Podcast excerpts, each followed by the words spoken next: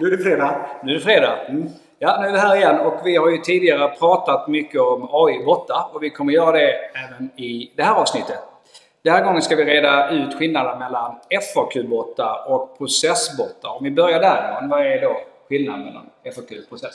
Utifrån vårt perspektiv och sätt att se på det så är det så att en FAQ-bot är en, en, en bot som svarar på generella enkla frågor. Mm. En processbot är en bot som kan förstå en kunds ärende, att hantera ett unikt personligt ärende eh, med kopplingar till exempelvis backend-system och bakomliggande system.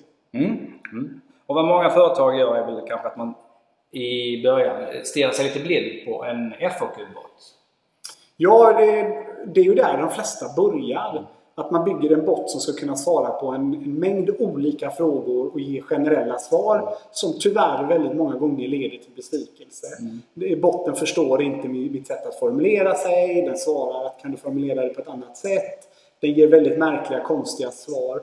Och det som är det lite lustiga här är att om man testar att ställa de frågorna till en, en FAQ-bot mm. och samtidigt ställer exakt samma fråga på Google. Mm. Så 8 av 10 gånger så är Google mycket, mycket snabbare förutsatt att företaget har indexerat sin webbsida på ett bra sätt. Mm. Och man kan ju kanske säga att eh, det kanske är så att Google har investerat lite mer pengar i sin teknologi än vad företag har råd att göra när det kommer till bottar.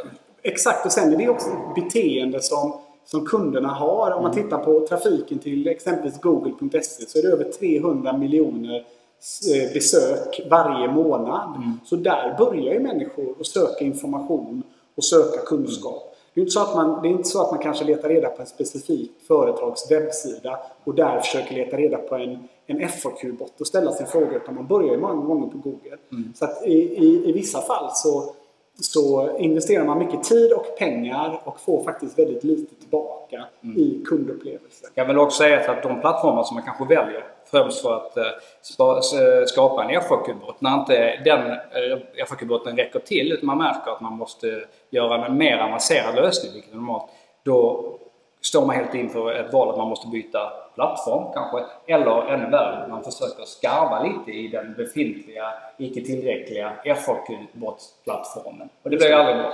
Nej, vi ser ett antal exempel på en del FAQ-bottar där, där den senaste så kallade utvecklingen är att, att FAQ-bot-gränssnittet helt plötsligt kan ändras till ett vanligt eh, chattkonversationsfönster. Mm. Och det beror på att man har så otroligt mycket eskaleringar där, där FAQ-botten inte räcker till. Eh, så att vi, sättet som vi jobbar på, det vi har pratat om innan, det är ju att vi istället försöker styra kunder mer mot att jobba med processbottar. Mm. Det vill säga att eh, tittar man på en analys kring vilka typer av ärenden och frågor som kommer in till en organisation så finns det oftast ett kluster mm. kring ett antal frågor som, som tar mycket tid av organisationen och som, som, som kunderna har en hel del frågor kring. Och det är oftast eh, mitt personliga ärende det handlar om. Mm. Jag ställer väldigt sällan generella frågor till, till mitt energibolag. Jag ställer väldigt eh, sällan generella frågor till ett e-handelsföretag. Utan jag vill veta om min, om min order, jag vill veta om min elfaktura. Mm. Eh, och därför så jobbar vi med att lära botten att förstå ett par, ett par ärenden mm. och kunna hantera det ärendet egentligen från start till mål. Och det är väl också en, en fallgrop för många kunder när man tittar och analyserar sina chattar som man haft så ser man att många utav de här tycker man handlar om enkla FAQ-frågor. Men när vi har tittat lite djupare på de här eh, transcripting chattdialogerna, så märker vi att det handlar inte bara, ofta har man inte bara en fråga utan en enkel fråga leder till en mer avancerad fråga som inte den här FAQ-botten kan hantera. Och då är man ändå där när man skulle behöva en processbot istället. Precis. Och har man, eh, har man någon gång suttit i en, i en kundservice själv mm. så vet man ju det att väldigt många av ärenden som kommer in då måste jag identifiera kunden, jag måste fråga vem är du? Jag måste plocka upp bakomliggande information för att kunna sätta mig in i, i, i mm. ärendet och kunna förklara det. Så det är ju ingen skillnad från det kopplat till det kunden skulle vilja få reda på av en, av en bot på en webbsida. Så att mm. här, här är det så att man tyvärr går vilse ibland. Så att vi skulle absolut rekommendera kunder att jobba mycket mer med en processbot mm. än en FAQ-bot. Det har ni igen. Har ni igen. Ja, och jobbar man med eh, eh, processbotten så räcker det med att välja ut ett, ett fåtal use case mm. eh, och jobba med dem och se till att de blir riktigt, riktigt bra. Och lägg en bråkdel av den summan som ni annars skulle lagt på en FAQ-bot på att indexera er webbsida väl. Så att andra sökmotorer som till exempel Google kan göra en bra indexering av sidan och ta hand om de här FAQ-frågorna åt er.